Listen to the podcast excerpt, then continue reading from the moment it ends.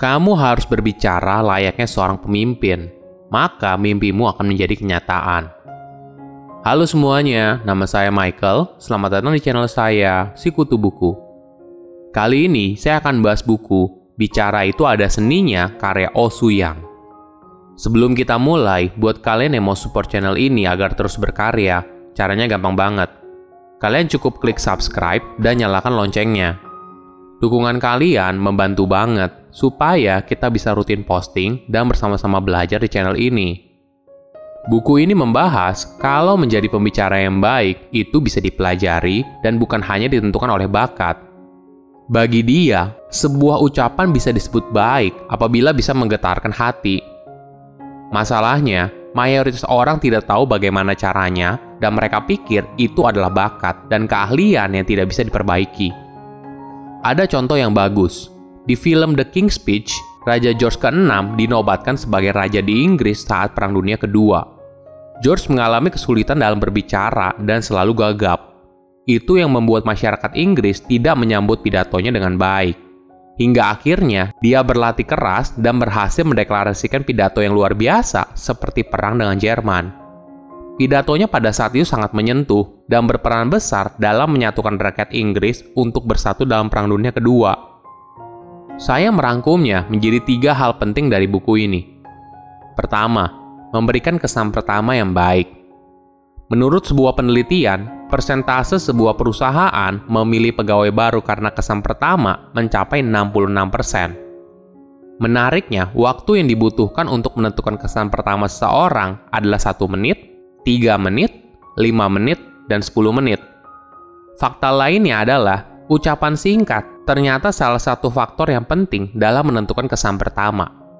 Saking pentingnya kesan pertama dalam sebuah pertemuan, tidak ada kesempatan dua kali untuk memperbaiki kesan pertama yang buruk.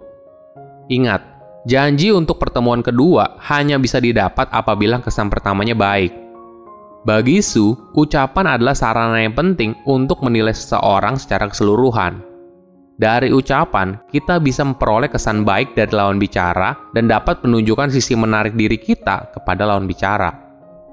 Jadi, bagaimana cara memberikan kesan baik dari ucapan? Su memberikan tips melalui storytelling. Ini merupakan strategi yang bisa kamu lakukan ketika kamu memperkenalkan siapa kamu.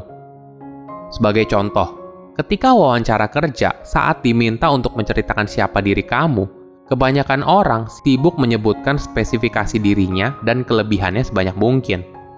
Namun sayangnya, bila apa yang kamu sampaikan biasa saja, malah membuat orang lain tidak terkesan. Itulah sebabnya kamu perlu menggunakan storytelling. Ini adalah cara bicara yang memberikan nilai lebih tersendiri.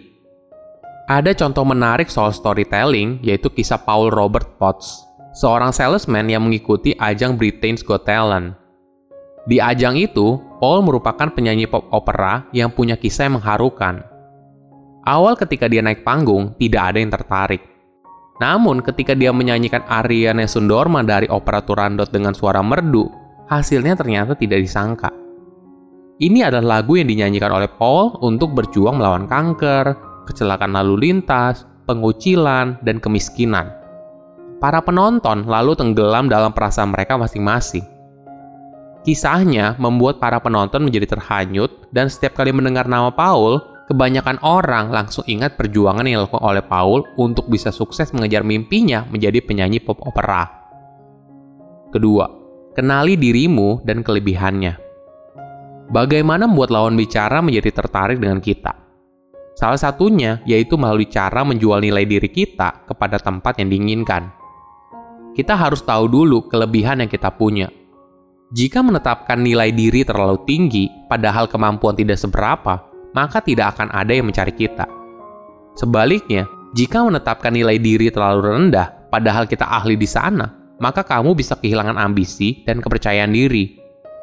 Sebagai speaking tutor, Su berani meminta honor yang lebih tinggi di bidang yang dia kuasai dan honor yang lebih rendah di bidang yang masih asing bagi dia kenaikan honor dia sebagai speaking tutor akan naik secara alamiah seiring berjalannya waktu, ketika namanya semakin terkenal sebagai speaking tutor yang handal. Awalnya, dia tidak langsung menetapkan nilai yang tinggi, tapi dia menetapkannya sesuai dengan pandangan mereka yang menginginkan dia. Nah, ada pertanyaan seperti ini. Apakah perlu banyak nilai lebih yang kita tonjolkan? Bagi Su, penting untuk menjadi orisinil karena keaslian ini yang membedakan kamu dengan orang lain ketika berbicara. Sebagai contoh, ketika Su mengajar kelas khusus wawancara kerja di sebuah universitas di daerah, seorang mahasiswi curhat kalau dia tidak tertarik dengan jurusan yang diambilnya sekarang. Dan itulah yang membuat nilainya kurang bagus. Padahal tahun depan dia sudah mau lulus dan takut tidak diterima kerja. Kemudian Su meminta dia untuk menceritakan kemampuannya. Ternyata mahasiswa ini suka sekali dengan kosmetik. Dia sangat lancar ketika berbicara soal kosmetik, termasuk kelebihan dan kekurangan masing-masing produk. Bahkan, mahasiswa itu bisa menebak produk kosmetik apa yang dipakai oleh Su hanya dengan memperhatikan wajahnya. Su lalu menyarankan agar mahasiswa itu jangan berkecil hati karena dia sudah melampaui kemampuan teman-temannya. Jika Su adalah pemimpin perusahaan kosmetik, pasti mahasiswa ini akan langsung dia rekrut. Su juga menyarankan agar fokus pada hal yang dia sukai dan jadikan itu sebagai keunikan dia saat wawancara. Benar saja, tidak lama setelah mahasiswa itu lulus kuliah, ternyata dia diterima bekerja di sebuah perusahaan kosmetik mereka yang setia pada kelebihan yang mereka miliki pasti akan menghasilkan banyak prestasi dalam pekerjaannya. Ketiga, memenangkan pembicaraan tanpa perkelahian. Apakah bisa kita memenangkan argumen tanpa perkelahian? Tentu saja bisa. Itu adalah cara diskusi secara intelektual. Kita bisa melatihnya melalui forum debat. Ada budaya yang menarik dari kaum Yahudi dikenal dengan nama kafruta Orang Yahudi jarang mempelajari kitab suci Taurat seorang diri. Biasanya mereka berusaha mempelajari kitab ini secara berpasangan atau dikenal dengan metode kafruta.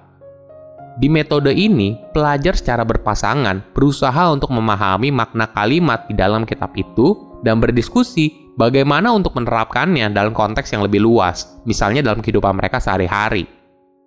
Bukan cuma berpasangan, kadang mereka juga mempelajarinya dalam kelompok yang lebih besar budaya ini menjadi bagian yang tidak terpisahkan dalam tradisi orang Yahudi. Mungkin budaya inilah yang akhirnya membentuk cara berpikir yang konstruktif sehingga menghasilkan banyak pemikir hebat di dunia.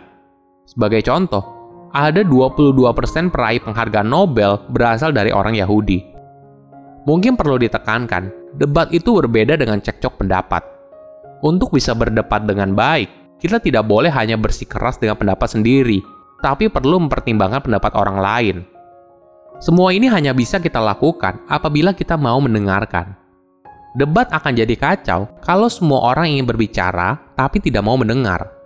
Padahal, dengan kemampuan mendengarkan, kita bisa menang tanpa berkelahi dan bisa menghasilkan debat yang produktif untuk menemukan solusi baru yang lebih baik dari sebuah permasalahan.